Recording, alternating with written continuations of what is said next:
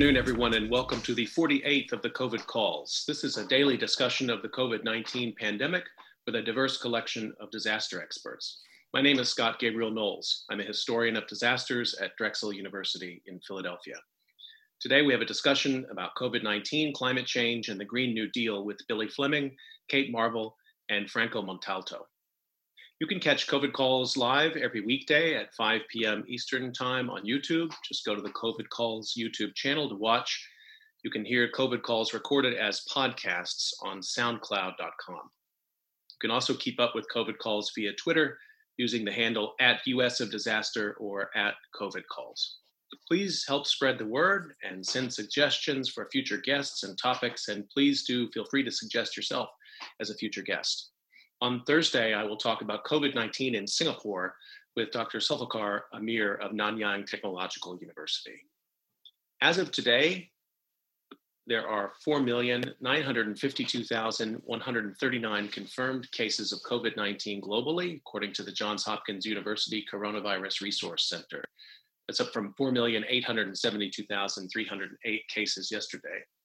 1,539,633 of those are in the United States, up from 1,520,029 yesterday. There are now a total of 92,712 deaths from COVID 19 reported in the United States, up from 91,187 reported yesterday. As a way to bring some humanity to the numbers, I've been reading a life story every day, and I'd like to continue that now headline for 25 years, he cared for Austin nursing home patients. This is an obituary that appeared April 21st, 2020 in the Austin American Statesman by Tony Plohetsky. Maurice Dotson updated his Facebook profile picture March 19th with what would become a haunting message I can't stay home, I'm a healthcare worker. For 25 years, he worked at West Oaks Nursing and Rehabilitation Center in South Austin as a certified nursing assistant. He never let a resident's birthday or other milestone go uncelebrated and especially doted on those whose families lived away or seldom visited. He was the type, he didn't just leave at the end of his shift, said Mona Serber, who became friends with Dotson on the job eight years ago. He went and told every single resident on that hall, I'm leaving. Good night. Do you need anything before I leave? And that was every single night, every single night. As COVID 19 began spreading across Austin last month, and as patients in the facility where he worked became victims, Dotson weighed risks to his health and not going to work. He and Serber talked or texted almost daily, and he insisted his priority was his patients. He would tell me, I know it's out there, but I have to work, and I'm not going to leave my residence, she said. Nurse Brian Zekin, one of Dotson's friends and a former West Oaks co- worker said, I think for him, that would have been like abandoning his family. As he pressed forward, Dotson told a couple of friends that he had begun to not feel well. On the morning of April 9th, Dotson, described by loved ones as a healthy 51 year old with no underlying conditions, again posted on Facebook. He reported that he felt so sick that he had called an ambulance to take him to St. David's South Austin Medical Center.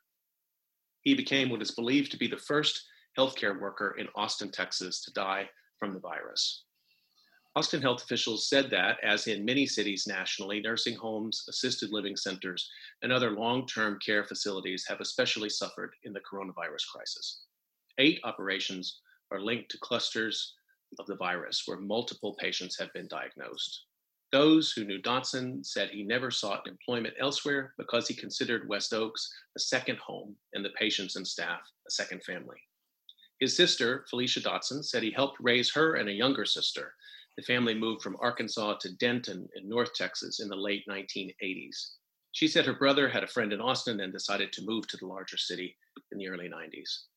Zekin said providing such intimate care never dampened Dotson's enthusiasm, nor did seeing many of the patients with whom he developed close relationships pass away. He was a very proud nurse's assistant, which is to be complimented, he said. The majority of all patient care happens at that level. So for somebody to keep a positive, upbeat attitude after doing it for decades is amazing. That speaks a lot to his character. After learning her brother was ill, Felicia Dotson said she kept in touch with doctors and nurses as his condition worsened. She was discouraged from coming to Austin to be with him because of the chance of getting sick herself. She updated his friends on Facebook. He is fighting, and we need true prayers for him right now, she wrote April 11th. COVID 19 has hit home. Over the next couple of days, she said Dotson seemed to improve, then took a turn. In their small hometown in Arkansas, she said she is now making plans for his funeral and taking comfort that he died from caring for others. How I have made peace with it is that he died doing what he loved, and that's helping other people, she said. Zekin, who had been in near constant touch with Dotson's other close friends, said he got a call in the middle of the night that he had died. As he drove to work at a dialysis clinic before dawn that morning, Zekin said he wiped away tears thinking about his friend's sacrifice. People tried to add meaning to a passing, but he went in knowing there was a good chance he would get it, he said. In a lot of ways, for me, he was a hero.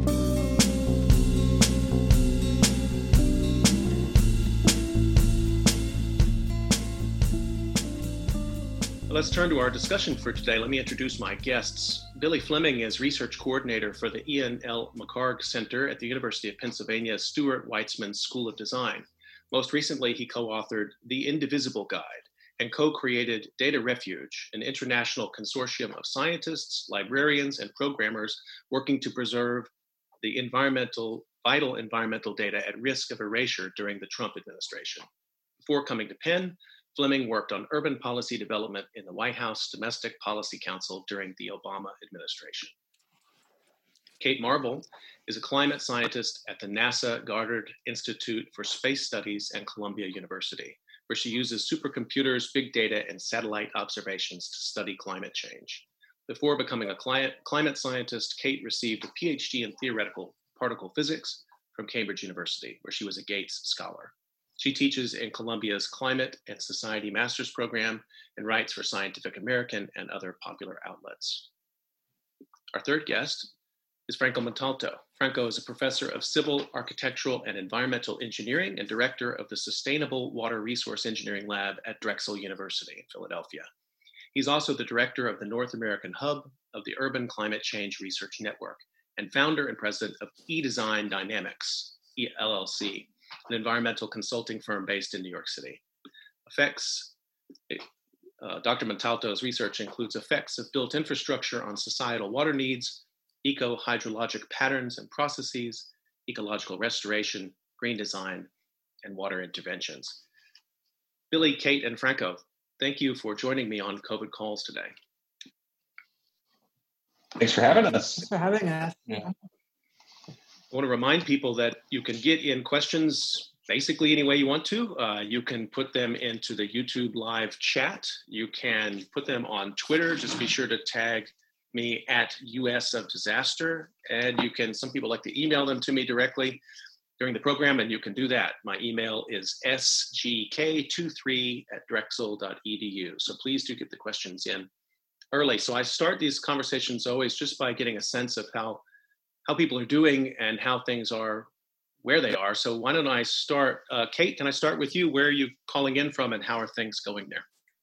Um, calling in from New York City. Um, it is dystopian here, um, but you know we are fortunate. We are healthy in my family um, still employed. So that's that's something to to be very grateful for.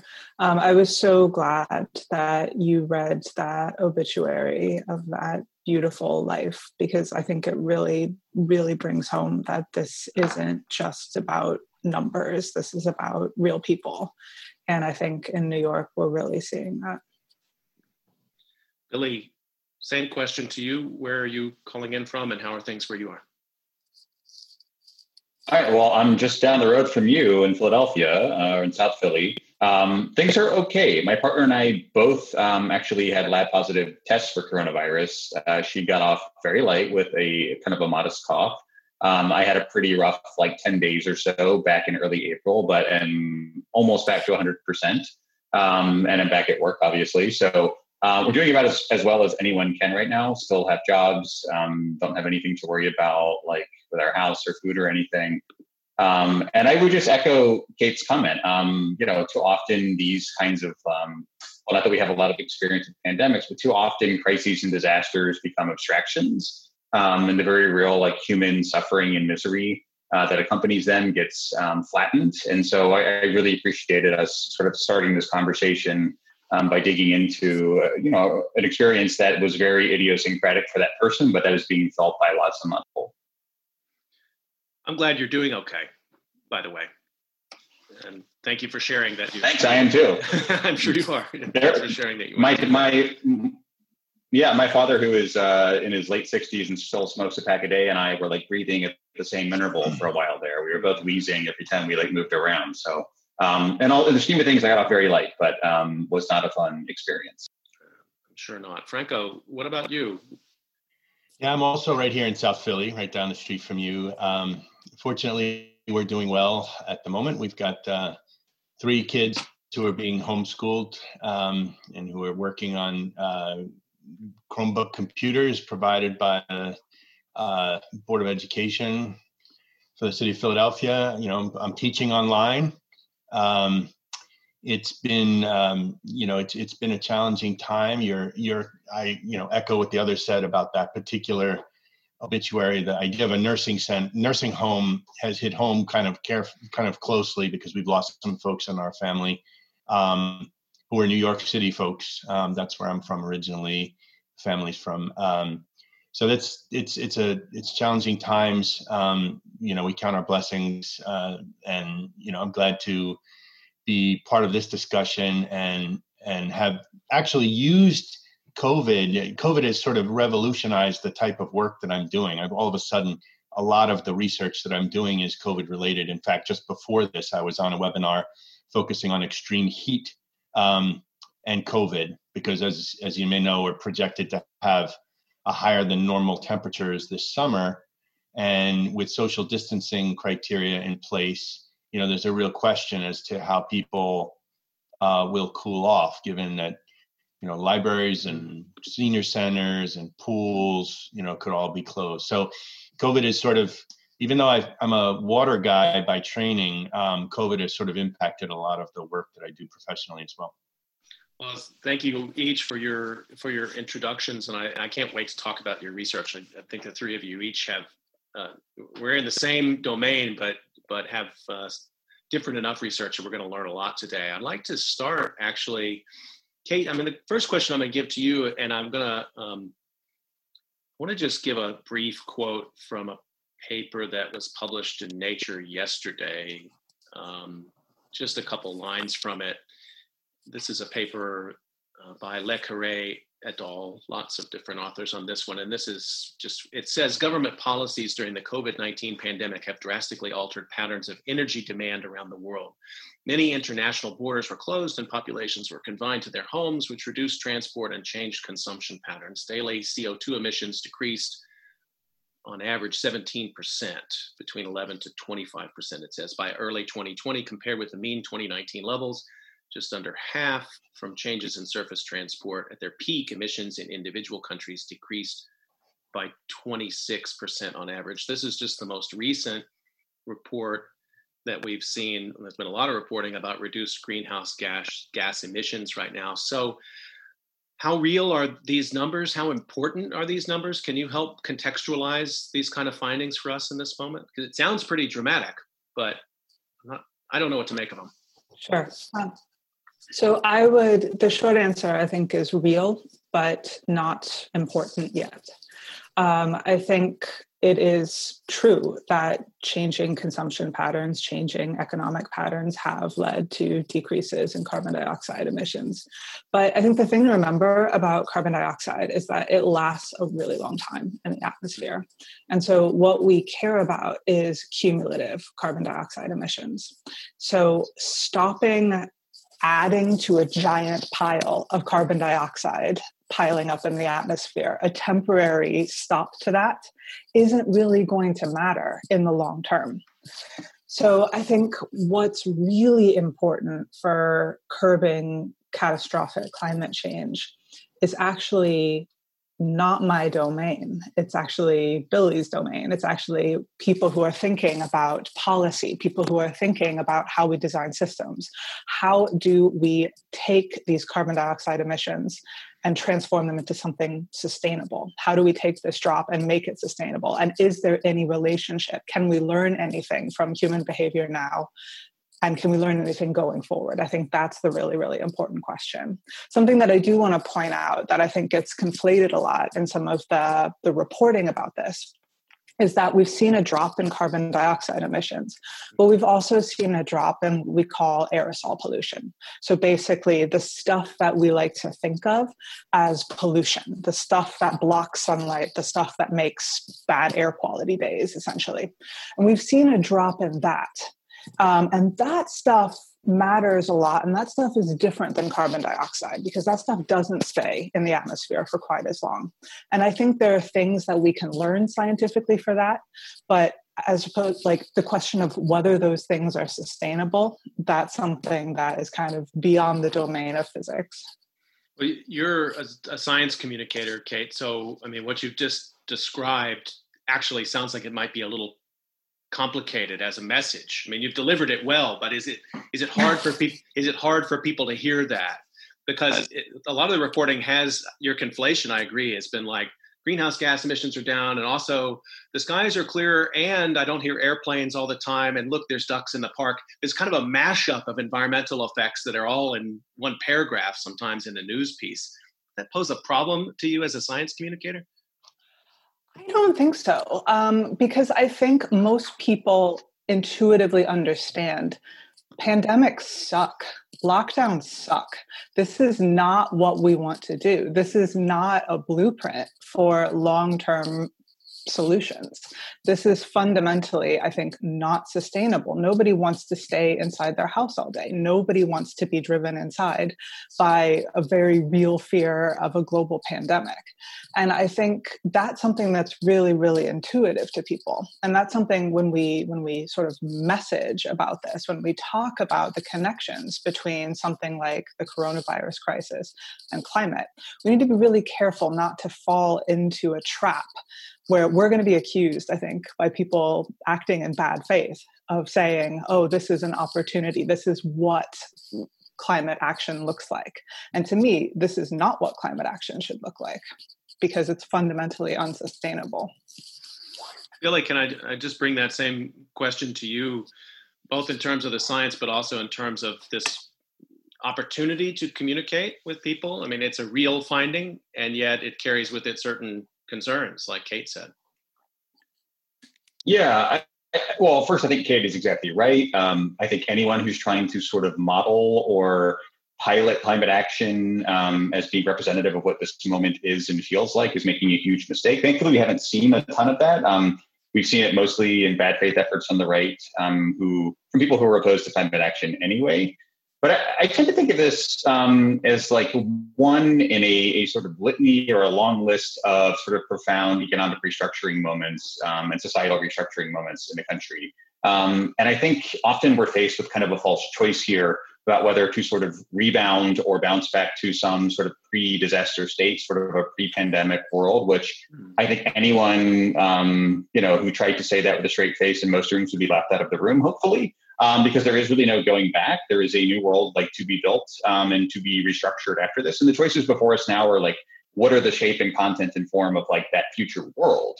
And you know, hopefully, all of those choices are, are well informed by are well informed by science, well informed by by you know evidence and information. Um, but I think we're, we're coming to a moment now where we have to make a choice about what that restructuring looks like. And the argument we've tried to put, or I've tried to put forward with lots of other collaborators in many other places, and that we're seeing, I think, begin to kind of echo and reverberate through the climate movement more broadly, both from like the wonk world and the activist world and kind of everyone in between, is to think about our response to the pandemic when we get to a point where it is time for most people to go back to work, which we're not at yet, even if most people are beginning to go back to work.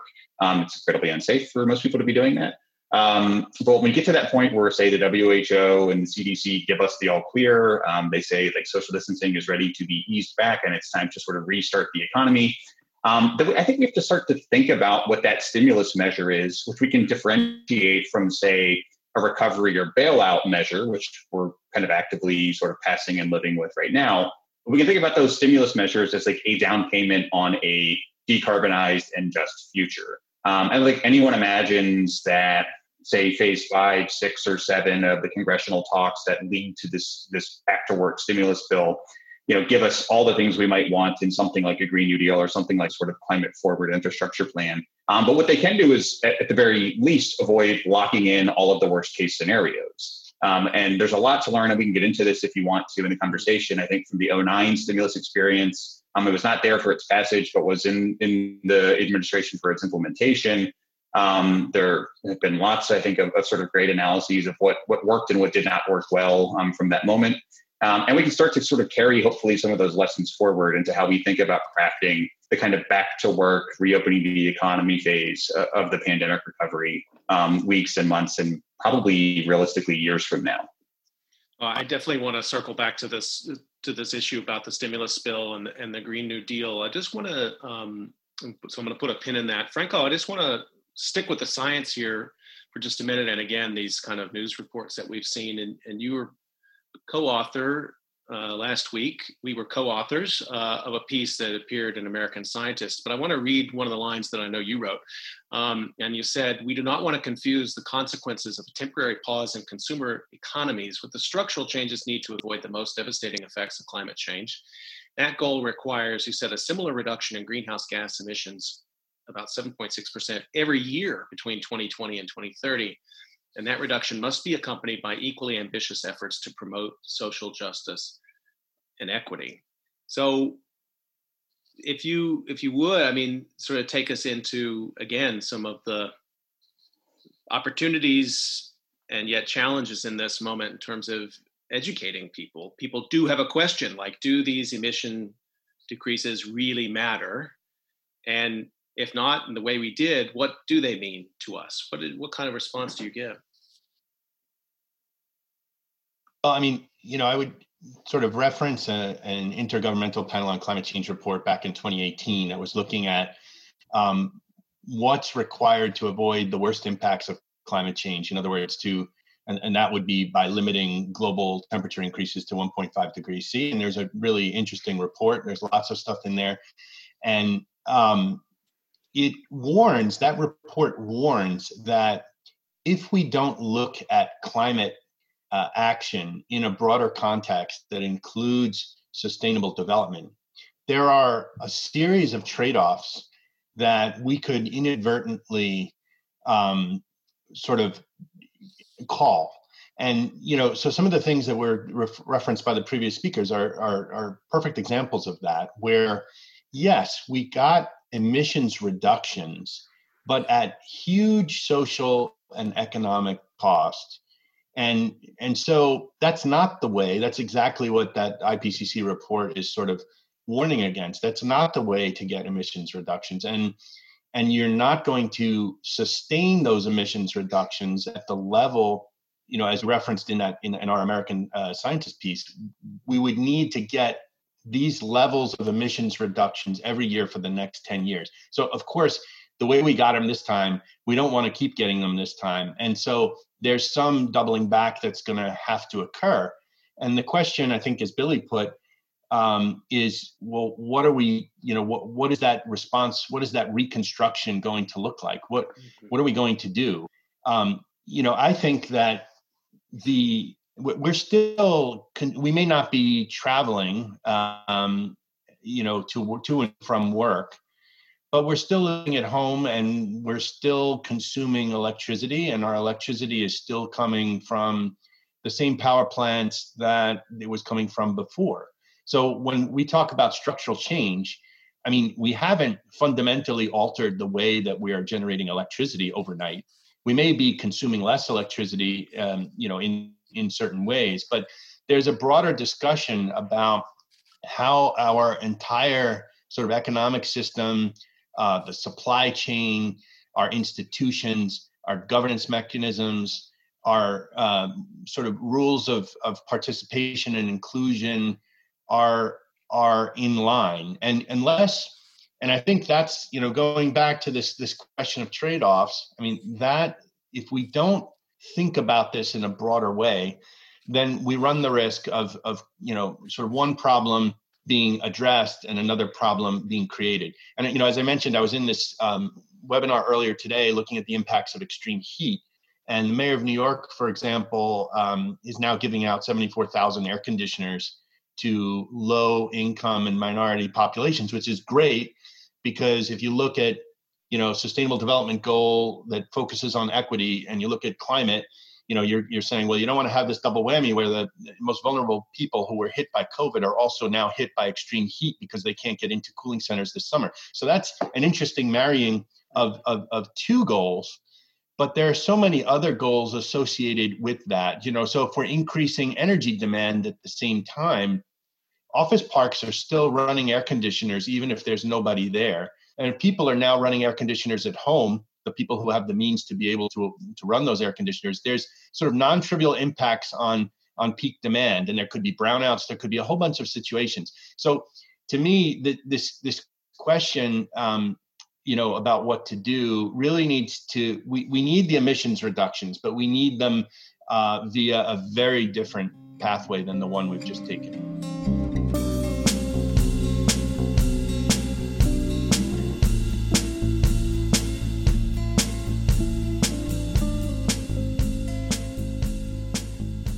Billy, at this particular moment, you mentioned the 09 stimulus package, and now we have, you know, this moment in time in which there is a pretty fundamental set of questions being asked about what the economy will look like and what might look like coming out of this. What kind of answers do you do you give from your perspective? No, we can't shut down the economy for 10 years to reach the emissions goals we need to reach. It has to come via a different way. What is that different way? Give us some examples. Yeah, so we, we can begin, I think, just by sort of looking at the 09 stimulus package and like what it did. Um, and Reed Hundt has an excellent book called The Crisis Wasted that really, I think, walks through some of the sort of political economy analysis of this in interesting ways. Uh, Reed was in, he was on the transition team, he was around the administration at the time, and then wrote this really scathing book, I think, about the limits of what that stimulus provided. And I think ultimately he, he sort of comes down on the side that I, that I tend to agree with that um, that stimulus package was way too small. Um, so it's less than a trillion dollars. Um, you can we've already spent you know what seven eight times that uh, this year already uh, between the Fed and between um, you know actual stimulus appropriations from Congress. Uh, it was a one time shot, so we got one bite at the apple that time, and that was it. Um, and that it was way, way, way too targeted towards the one percent and towards big business, and not. This is a, there's a reason why um, you know I think thankfully, what we've seen happen already um, during this crisis is that uh, you know mortgage payments have been essentially deferred. Um, not all rent, but much many renters across the country have, have had kind of a, a, sort of rent holiday or a suspension of rent payments. Certainly, there have been eviction moratoria in cities all over the country, although many of those are now expiring and not being extended. Um, the, the sort of line from the Obama administration in 2009 where those things were too hard to do. Like we could not figure out how to like suspend mortgage payments. We could not figure out how to suspend evictions. Um, and already cities and states have figured out ways to do some of the latter, and already Congress has provided more money. And so I think, you know, as we get into like what a green stimulus or a stimulus that, you know, puts jobs and, and infrastructure and, and, sort of people first might look like, there, there are a lot of lessons we can take from that. One is that I think, you know, there's a need um, for automatic stabilizers so that we can take some of the, the sort of congressional politics out of, um, you know, future stimulus discussions and when I say automatic stabilizer, you know, this is a word that economists tend to throw around. All that really means is that if we were to set a couple of benchmarks, um, say, you know, getting back to three and a half percent unemployment, um, and as we, you know, we sort of highlight in the green stimulus letter we put forward, also totally decarbonizing the economy. Um, then until both of those things are true, that something like 4% of GDP would be appropriated for climate and infrastructure projects for the foreseeable future. Um, that's basically a way of saying we're going to set aside a trillion or so dollars a year for climate action that isn't already happening until we fully decarbonize the economy.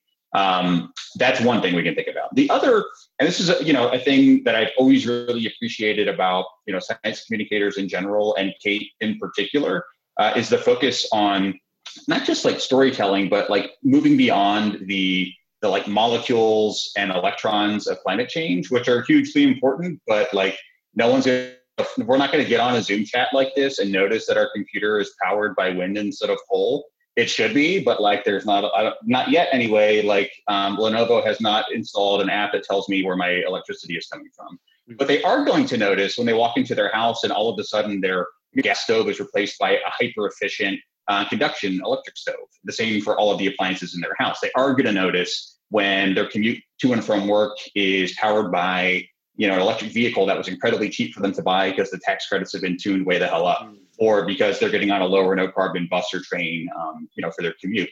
They are going to notice when all of the public space that like now has become hugely important to everyone's everyday life as they're cloistered away in their homes um, is getting like the the the bulk of the sort of public works and infrastructure investment as opposed to sort of building uh, roads to exurbia and other kinds of like sprawl induced uh, infrastructure that actually winds up blocking in a lot of carbon emissions. Uh, and I say that I, I, was, I was excited to hear the narrative in lots of ways that you opened us with um, because it pointed back to Arkansas, which is where I'm from. So I always like to hear things about Arkansas. This is like a thing you're required to do when you're from the state and you go like give a, a talk like this. You have to say the state's name like five times. Um, but you know, like there are lots of ways we can imagine a stimulus package that's focused on buildings and landscapes and parks and civic infrastructure like schools and libraries and sidewalks that aren't like the sexy high speed rail projects that tend to get bandied about in the space but that are ultimately like the things that shape our everyday lives for most people whether you're living in a big city or a small town whether you're on a coast or you're living like in the mid south or the heartland. Um, those are things that tend to that that where we have a shameful sort of deferred maintenance and investment um, backlog and where um, we know we can create lots of jobs for people whose whose work is probably not coming back post pandemic because there are lots of there are lots of firms lots of companies who i think um, we imagine some people imagine might just sort of magically reappear if and when we get the all clear to go back to work. And that seems incredibly unrealistic to me. So thinking about targeting um, you know the kind of economy that we want to build around these things that are much more oriented towards like public luxury as opposed to private luxury um, have to be the core of any real stimulus strategy. Kate, I'm, I'm going to bring that to you. I mean, do you have any anything you wanted to add to that, or you know, when Billy said you get asked uh, difficult science questions, you have a good way of pivoting to communicating that in ways that people can actually think of in terms of action. Um, do you? How yeah. do you? Tell us how you do it. I mean, I feel like the thing that we I have seen people realize over the past couple years with Fridays for Future, with Greta Thunberg, with you know the release of the uh, 1.5 degree report um, that was mentioned. I think there's this real realization that oh, this was never about polar bears and like i love polar bears. I get hate mail whenever i say that. Like polar bears are great. I don't know any personally but pro polar bear. Um, but this realization that oh this is about people. This is about me. This is about my life. Um, and i think what i have seen and what i like the the thing that i loved about what billy said is that often you hear climate discussions very much couched in language of scolding and shaming and sacrifice and this argument that everything has to change. If we don't do anything, everything will change. We'll experience really catastrophic climate changes. So, since everything has to change, let's choose the change that we want to see.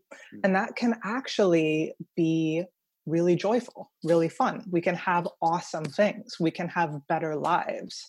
And I think that is a message that's really resonating with people. And it's not, and I know that there are certain actors who want to make the message you're being scolded, you're being shamed, you're going to have to give up your hamburgers or, or whatever but I, I really and I love the concept of public luxury versus private luxury. Mm-hmm. But I think those are those are the kind of things that I'm really hopeful about mm. that people are awakening to the fact that this is not about electrons. This is not about molecules, except the ones that make us up, not about polar bears. It's about us. It's there've been a couple. I'm glad you put it into that into that frame, and I want to I want to get your your take on this. One of the things that's really struck me, um, and Franco and I talked about this a lot too, is that um, in the midst of this pandemic, I have been really astounded by the helping. And by the fact that and i know we hear about people at state houses with guns and, and various things that are real in our society and certain parts of the country of people eager to get out and get a haircut okay. But much of the country went inside and stayed inside and stopped doing what people wanted to do those who had the luxury to stop doing that without losing their jobs i should say. But most people did it because a health official said you know trust the science take care of yourself and and the greater impact of that was not just for themselves but for people they will never meet i was really uh, impressed by that. I want to think about how you can mobilize that that finding. I mean, it's a real strong collective action. I mean, it's the kind of collective action that we would think might be at the heart of real climate action too. The thing connected with that is also just at a moment when we were told there's no way a scientist could convince anybody of anything. Tony Fauci gets on TV and says, you know, you should think about doing this. And he's standing next to the president of the United States, who oftentimes was saying, ostensibly, don't listen to this scientist and people mostly listen to the scientists. So I, I don't know if any of that resonates for you in terms of possibilities in this moment where people realize we can do things that we didn't think we could do. Yeah, I guess, I mean, I, would be really curious to get your take as a historian on this. But for me, one of the things that I find really frustrating is kind of a doomist narrative that's mm-hmm. tied to human nature. And I think people who are talking about human nature as a single immutable thing don't know anything about humans and they don't know anything about nature. Um, so that that really bothers me. Um, so I, I tend to be kind of allergic to these arguments that we can never solve climate change because we're all terrible, and this is just our punishment for being terrible. Um, and I see that a little bit reflected in some of the media coverage of, especially the protesters. Um, you know, these people they're really noisy, they have guns um, and, and they're getting a lot of press coverage. And some of that does sort of feed back into this narrative of we, we deserve what we get because we're terrible. And I actually don't think people are terrible. Like, if you think people are terrible, you're probably hanging out with the wrong people. Um, so, you know, for me, I think there you have to be very careful about sort of reductive narratives either all people are terrible or all people are good because people are really complicated. You know we all contain multitudes. Um, so i you know that that's sort of one lesson that i've that's been reinforced by this is sort of beware of reductive narratives. Mm-hmm. um, i also think you know if you look at the polling scientists are actually pretty trusted when we talk about science. We're pretty popular. Um, I think the narrative that everybody hates scientists is is really blown out of proportion by the fact that and trust me people do hate scientists they write me emails all the time um, they are very loud they do have very strong opinions but that's not necessarily representative of the mm-hmm. country mm-hmm. or the world mm-hmm. i want to um, come to you uh, Franco, I know that you're um, you mentioned the, the sustainable development goals a minute ago, and in the conversations that you and I have had about this, you you you pointed something out to me that I hadn't thought of, which is that to understand the impacts, the differential impacts of the pandemic, the fact that it doesn't affect people the same all over the world, and that that's also how we should be thinking about climate change. In other words, when we talk about climate change impacts as a nation, we are missing the fact that we're not really talking about the nation. We're talking about groups of people within a nation, and there, there's injustices there. How does that? I, I want to get you to talk a little bit about that and some of your thinking there, and and how that might connect to um, the Sustainable Development Goals, things that are already been, well been established in the discussion about climate change adaptation. Yeah, I mean that's it's a it's a good point. The um, the people who were disproportionately impacted by COVID, who are disproportionately impacted by COVID, are the same sort of vulnerable populations, more or less, that were disproportionately impacted, as you know, by uh, by other disasters. And and so climate. So to some extent, watching the COVID pandemic play out is sort of indicative of how the climate um, crisis will play out. You know, those who can afford to adapt or move or improve their situation will do so. Those who have no other choice but to continue sort of plugging away um, will be on the front lines. And and so you know that reality, I think, is is a is a sort of a call to action. That if we don't address some of the structural inequities and deficiencies in in our system the fact that there are losers and winners the fact that there are uh, marginalized and empowered the, you know if we don't address some of these broader issues you know climate just like covid will have a disproportionate impact on on on certain vulnerable populations and then we will be sitting here again um, saying, "Look at that! Once again, you know, it's low income and minority populations and developing countries and blah blah blah." It's the same. It's the same narrative. We have to learn from this. We we you know, and I, I say that knowing it's not easy to learn from this and it's not easy to make those changes. Um, I think the sustainable development are really interesting to me because a lot of people, you know, when faced with this reality, sort of scratch their head and say, "Well, what are you going to do?" I mean, you know, what do you want? I mean, this is the way life is.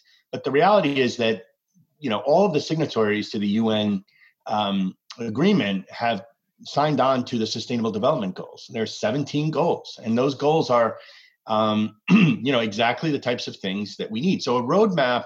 There is a global roadmap for what we would ideally be um, you know be undertaking in, uh, in in some kind of post COVID, um, post pandemic, let's call it post global pandemic, um, sort of restructuring, reshuffling of our priorities. Um, I wanted to just attack, you know, go back to some of the topics that were mentioned by the the other two speakers. Um, you know, there are folks who are out of work and who need work, and there's work to be done. And there's a lot of work to be done. And the work that needs to be done is innovative and it's, um, it's decentralized and it's in multiple sectors, especially if you look at and take seriously all the different sort of dimensions of the, um, you know, the, the, the, the sustainable development goals. And so you know there to me there seems to be the opportunity to marry um, those who are looking at the pandemic as an economic crisis principally maybe they weren't impacted um, personally um, through sickness or death by somebody who you know through the through the, the virus itself. But they were impacted economically and they see this and that those are the voices that are calling you know we have to go right back to work right now. We need to you know the real the real problem here is jobs. And and and the other folks who are on the front lines and who say yet again you know we're getting the bleep end of the stick and you know nothing ever changes and so if we want to restructure things and address these sort of two components of our society those who you know want structural change and those who really want a sound economy to be re- rebuilt post pandemic you know, I think there's some really interesting ways of thinking about that. How do you put people to work doing the types of things that we want? And I can just give you an example from our my own research. Um, we got a NSF RAP award um, to look at in 40 parks in New York City, sorry, 20 parks in New York City and Philadelphia. how People are using parks in the in the COVID era. Um, you know we're interested in whether people are getting exposed to or, or, engaging in activities that put them at higher risk of exposure to covid or whether they're really the parks are serving this sort of palliative role you know, people feel better um, you know going into nature they're they're isolated at home this allows them to go out. And so to conduct this research rather than sending academic researchers out into the field um, we decided to um, actually recruit unemployed individuals and pay them in uh, you know using a, a, sort of smartphone based survey to conduct this work. And we pay them um, you know we're paying them you know if we put them all together we're paying up to $40000 over the next eight weeks um, to about 40 individuals who are collecting data for us and i think there's there's a whole bunch of sort of creative ways of thinking about this um, creative ways of addressing the economic um, impacts of this crisis and addressing the um, the work that needs to be done. And I'll just mention, you know, uh, Senator Coons has this um, bill, this proposal for a National Service Act, where he's proposing to massively increase jobs like AmeriCorps and Peace Corps, volunteer for uh, corps around the country to get people doing especially i mean think about university students. There are all this this whole flock of students who are graduating from high school and graduating from university and don't have any idea where they're going to get employment. Let's put them to work in service of the greater good. And you know i think that's just a really interesting uh, direction that, that that's going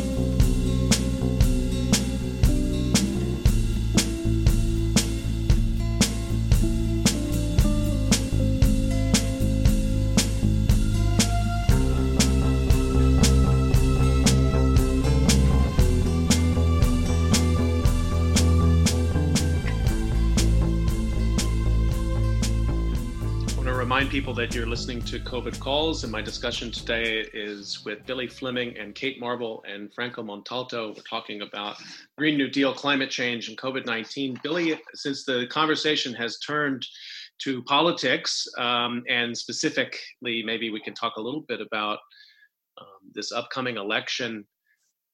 What should well, I'm most interested to know what Joe Biden should take away from this conversation we're having today, but maybe you don't want to advise him. But what should the parties, what should the Democratic Party, what should activists more generally be messaging right now in terms of you know the kinds of narratives they need to tell? Franco has just given us one. We have people out of work. That that's that's a moment in which we need to be fair. We need to be just. We also need to seize opportunities that are there. That's one type of message. What are some of the ones you're you think will work? I guess I'm asking you to be an advisor here and give me some free political advice. So I'm not running for anything. So not yet, anyway. Um, that'll be next cycle for you, Scott. Um, no, so I think um, there's a couple things. One, like I think on the activist and frontline community side, like they they know like the stories to tell better than I do. So I'm not going to pretend to like know what the right message is for them. But I think you know I've been interested to see now that every couple of weeks there there's a big splashy piece that's placed by the Biden campaign in like a legacy magazine about how he wants an FDR scale presidency, um, which is quite different than like primary campaign um, candidate Joe Biden and general election candidate Joe Biden. Um, almost all that is a, a function of circumstance. Um, but I think you know to sort of point back to some of Franco's points. Um, I we actually have to choose between like economy and like justice and quality of life and climate. Like, not only can we do all of those things in the same kind of investment package or, or policy instruments, but we kind of have to. Um, we're not going to get very far if the kinds of things we're pouring money into are only accomplishing one of those goals at a time. Um, and so Senator Coon's bill is great. There's also, I mean, different proposals for a jobs guarantee led by Darrick Hamilton and others um, for a long time and making the federal government an employer of last resort um, which, as you can imagine, at a time like this would mean it's a very large employer. And at times, like uh, we sort of experienced maybe six, eight months ago with three and a half percent unemployment, it's a very sort of low uh, or sort of very um, small workforce. But there are a couple things to think about. And one is, you know, you're an historian, so you already know this, but, you know, public health crises and built environment professions have merged together after moments like this before. And, you know, I think thinking about a, a physical built environment response to um, a, a health health crisis, which is what we're living through, uh, is not a new idea. It's what gave us our sanitary sewer systems. It's what gave us our lazarettos that ships used to have to, to quarantine at before they would come into port. Uh, it's given us lots of other things that we, we sort of take for granted in the sort of shape and experience of our communities. Um, the same is true for the New Deal, right? So this is the central the Green New and event um, the New Deal seriously. And we tend to remember it for its sort of universal programs like Social Security. Um, but it also was a transformative package of investments in the built and natural environment. It builds something like 55,000 physical projects in real places all over the country in the span of about 10 years and they include you know almost our entire state park infrastructure. So like 90% of all the state parks ever developed were developed during the new deal by the ccc and wpa pwa and others. Um, we get about 40 42% of all the electric transmission lines ever built in the history of the united states by the rea the rural electrification administration during the new deal. Uh, we get about half the trees that were planted in the history of the us over the course of the new deal. And we get our entire municipal airport infrastructure um, at the new deal those are things, right, with pretty high carbon legacies in, in some ways. Like the REA was building, you know, power plants and lines that were that were powered by coal, uh, and in some cases still are. Um, the Civil Aeronautics Authority, which became the, the FAA that we know today, um, you know, was giving us airports, which are a very, you know, sort of huge carbon production or huge carbon source. Um, but you can think about, you know, I, I, think we have to think about, you know, investments that put people to work, that stitch together our communities, um, and that you know accomplish all of these goals around climate at the same time, which are fundamentally about decarbonization. And you know, I think just to kind of come back to a couple points I made earlier. Um, one is that like a lot of the jobs that have been lost to this are not coming back. Um, we're we're going to see, you know, on the private firm side, lots of firms never recover from this. We're going to see lots of restaurants and bars never recover from this. And if our plan is to like not have a plan, let the market decide what happens to those people, um, then we sort of know like what the shape of that recovery is going to look like. It's going to be not non-existent for most of them, or it's a very long time. And if we think about, you know, a, a sort of um, stimulus program that's focused on building lots of new things that might not accomplish a lot of the goals that we want to accomplish with a stimulus package. You can put people to work, like clear again, like clearing the backlog of maintenance projects on on things that aren't super sexy, like in political terms. I, I can't imagine um, Mayor Kenney here in Philly like showing up for a sidewalk repair, like ribbon cutting. Um, he might for like a high speed rail like cutting, but that's a 30 year like time horizon to build a segment of high speed rail. Um, maintenance and repair projects put somewhere between 15 and 20% more people to work per dollar spent than a new capital construction project. So, I, I mean, I think for me anyway, like those are the highlights you want to hit. Like, what are the things that are going to put that are going to do the most good for the most people um, economically? What are the things that are going to get us on the shortest path possible to a sort of decarbonized economy? And what are the things that we can do that put, um, you know, frontline communities, which we can think of broadly as like basically folks who are left out of markets um, which is like most people um, for the most part, or a lot of people. Um, how do we put them at the front of the line in terms of prioritizing that kind of investment? Um, and so, you know, you can listen to that or not. Um, but I think if his campaign is serious about an FDR sized presidency, then it has to also be serious about combining this climate and infrastructure and economy question into a coherent package of ideas that he can run. It's that's interesting that that so so much of what you just said in uh, your first observation that the central sort of premises of the campaign are so different from the primary to as we move into now. I mean, even you know, he was saying, "I'm the I'm the least I'm the least radical and the most conservative of all these Democrats up here. You know me the best." And now the language is is quite different. I think also that sort of talking about the New Deal in this way.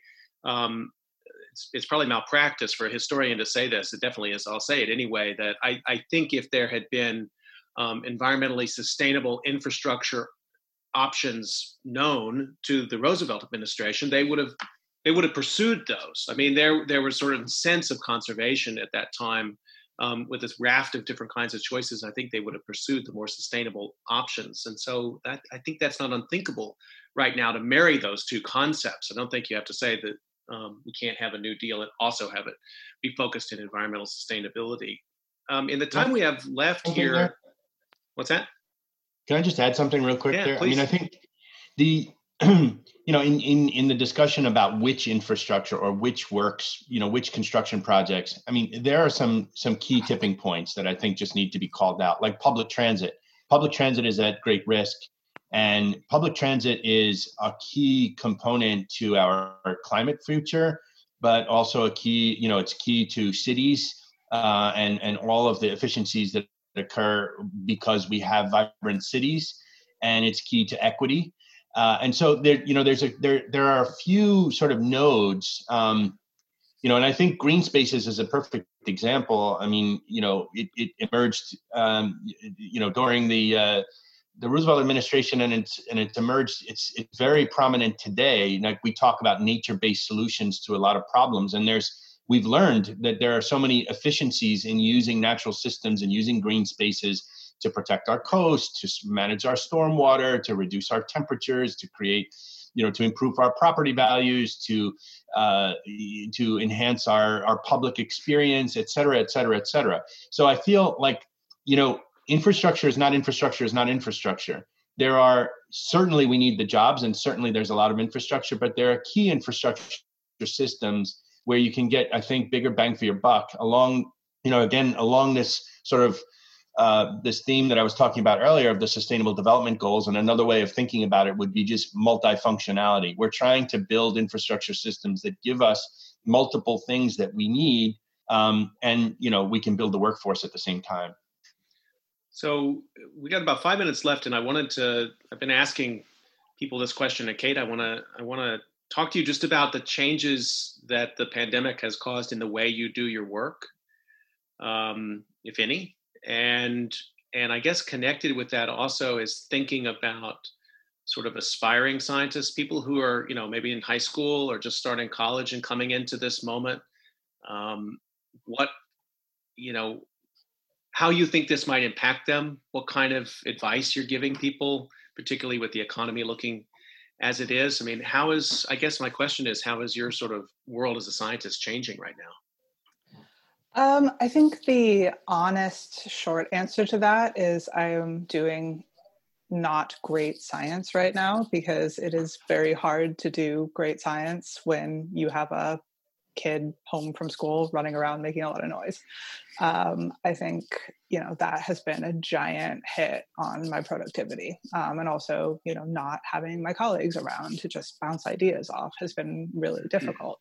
Um, I think kind of you know the the more sort of structural answer long term going forward is I think I worry that scientists might learn the wrong lesson from this crisis. And the wrong lesson might be science is great, it's enough to be right. Everybody just shut up and listen to us.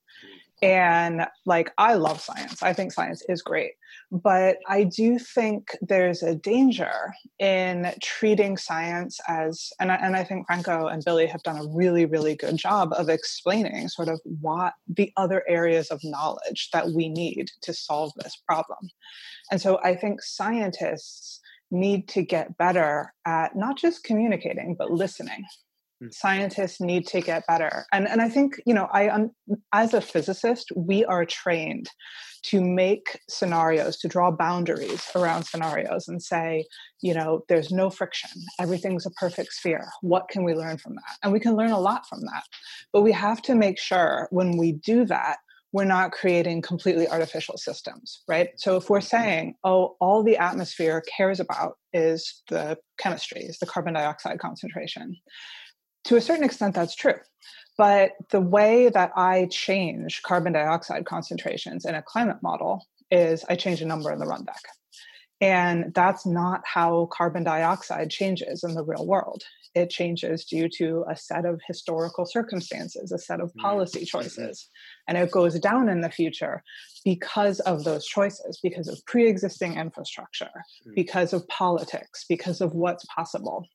And I think as scientists, we need to start a dialogue with people who are not just scientists. And I think that's something that my students, at least, just sort of intuitively understand.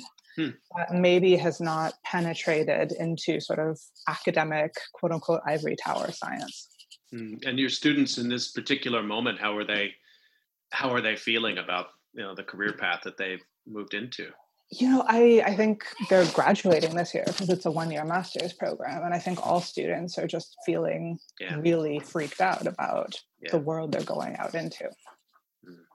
this one of the things that you you said really struck me too that you know talking about the way physics physics works with models i feel like we're all getting a sort of real time crash course in how to think about models we've been inundated with public health models for example. But I think also these climate models that we started our conversation with today, you know, there's a lot of this information coming at us. This the American public scientific literacy. I, it's a moving target. It's hard to say if it's low or high. I, I I don't know. But when you try to communicate those very complex again ideas around the the multiple like bringing a model into the world how do you how does that communication work do you have a, a I mean, I would never presume to be the expert on it. I just shoot my mouth off all the time, and sometimes what I say lands.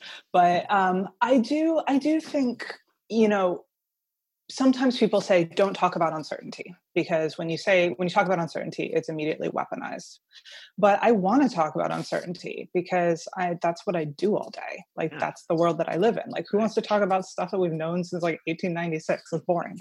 um, but the the fact of the matter is I think it's it's it's really imperative to stress that uncertainty and certainty can sort of coexist together.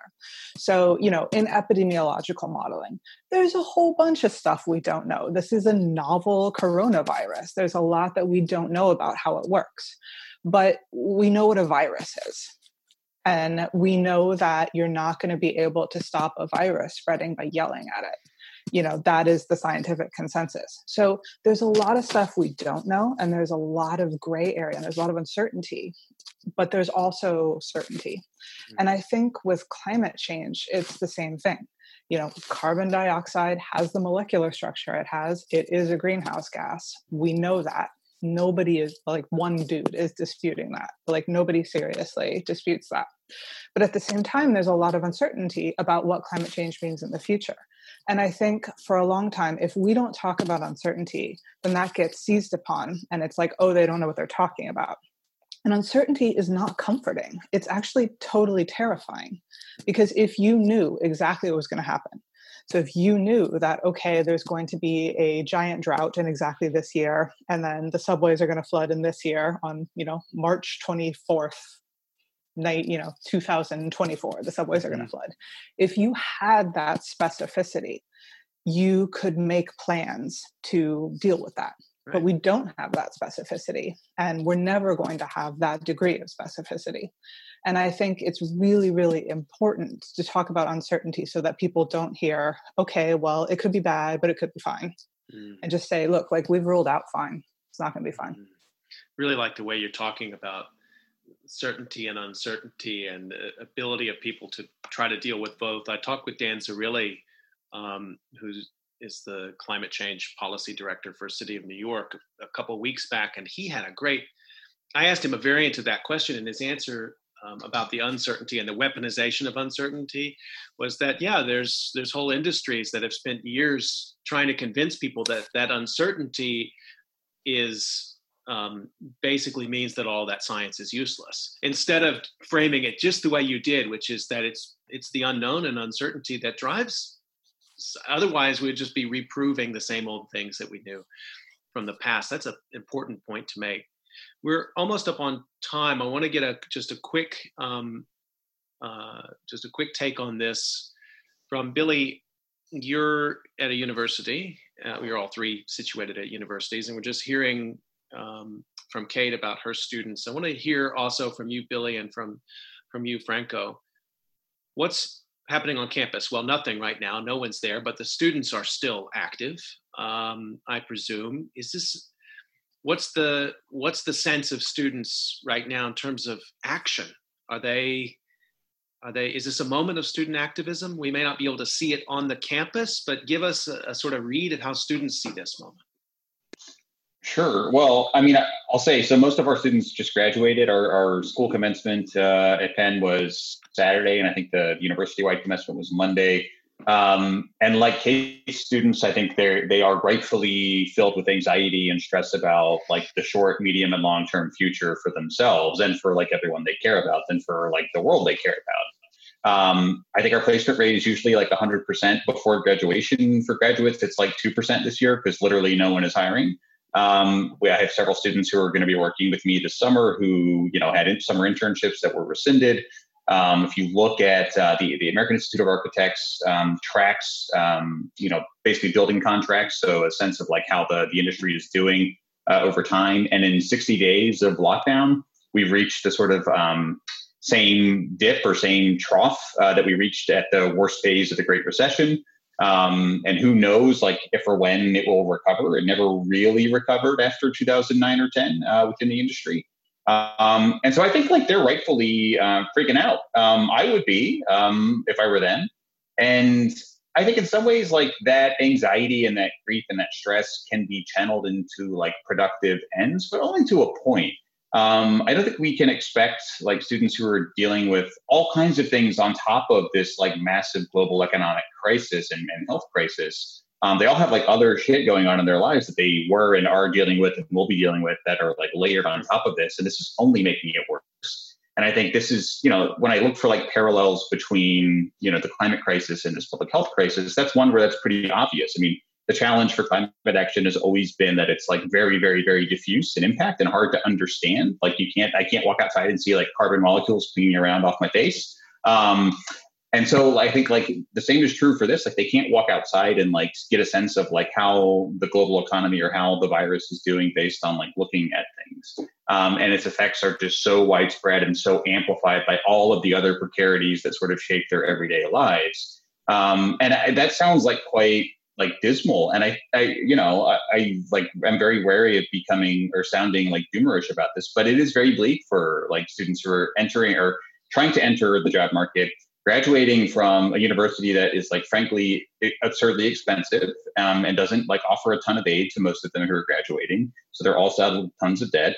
Um, and so Yeah, I mean, I think like the short version of this, of the TLDR of this, is like they're they're rightfully panicking. Um, some of that will result, I think, in like interesting or productive work around you know, like climate mobilization or, or, whatever it might be in response to this.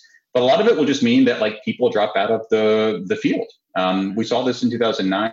I think um, architecture, landscape architecture, engineering often struggle to like figure out why they have um, so many women and people of color in their their um, their educational programs and so few in the workforce. And the answers are pretty obvious. Like one is that like often their like family leave policies and their benefit structure sucks um, in their corporate offices. The other is that crises like this um, tend to basically push lots of people out of the workforce. And if it's only your youngest or newest generation um, that is actually starting to be representative of like the world in which your field operates, um, those are the folks who get you know laid off first, and they might never come back.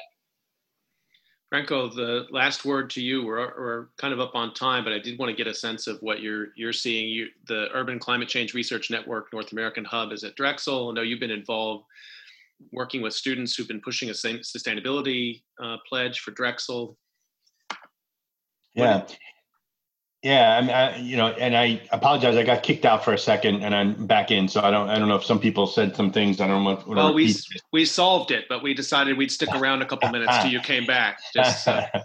um, I, I just say, you know, this generation, right? They were born. The, the students who graduated this year were born right before 9/11. They went through the financial crisis, which you know, the financial crash, which may have impacted their city, their uh, families you know they've been exposed to divisive politics they've been hearing about climate change you know they've um and now the pandemic. And so you know i think it's easy for some of us uh to say oh this cynicism that i sense coming where is it coming from? It's very clear where it's coming from. And um but on the other hand i see another side to this. I see students yearning for purpose and meaning and um and sort of institutions that do the things that they know instinctively need to be done and have not been done. And like, you know, I can say that I've been involved with helping advise two student groups at Drexel, Fossil Free Drexel and um, the Drexel Sierra Club, who just before, you know, starting in, I think it was the end of February, we had just decided to do a series of, actually, they had decided, and I was their advisor, of climate rallies. And we did the first one, we got 50 people and then we did you know in march we were not able to do it in person. Uh, so it turned into a um, it turned into an online rally. And you know it's it's continued from there. And i'd say that there are student leaders and sort of rank and file uh, members who are really pushing. And in many cases it's i would say it's it, it's somewhat humiliating because it's students you know i know at drexel in particular a lot of the work pushing a sustainability office has been driven by an undergraduate student in particular who you know who's kind of leading by the nose um, the rest of us to to make us do what um, what we should be doing. And i but to me that's also a sense of a source of optimism. You know that i see students i'm offering a, a course this summer about extreme precipitation and and and flooding. And i just thought man this is a new class. Who's going to be interested? It's already full. I've got 15 students already uh, interested in this. And um, next year, you know, sort of riding this wave, next year we've decided to make a climate year at Drexel. And there are students, you know, there's all kinds of um, sort of projects emerging. And we've even got within um, the freshman curriculum in the College of Engineering, we're building a climate module into that. So I don't know, I see this, I, I, I see sort of gradual and, um, but encouraging changes. And I see students leading and I see them sort of asking the rest of us to, um, you know, to do what what needs to be done, and and I think it's time for us to do it. You've been listening to COVID Calls. Tomorrow, my guest will be Sulfikar Amir. We're going to talk about the COVID 19 situation in Singapore. And you can listen to COVID Calls every weekday, Monday through Friday at 5 o'clock on YouTube Live. And you can always catch the podcast on SoundCloud. I want to thank my guests, Kate Marvel, Billy Fleming, and Franco Montalto, for a really great hour. I said it would be an hour, and it's been an hour and 10 minutes. I think we could keep going. Thank you so much for all the work you're doing and for taking this time to have this conversation. Thanks for organizing, Scott. Thanks for having us. Yeah, this was fun. Stay healthy, everyone, and we'll talk to you tomorrow at 5 o'clock.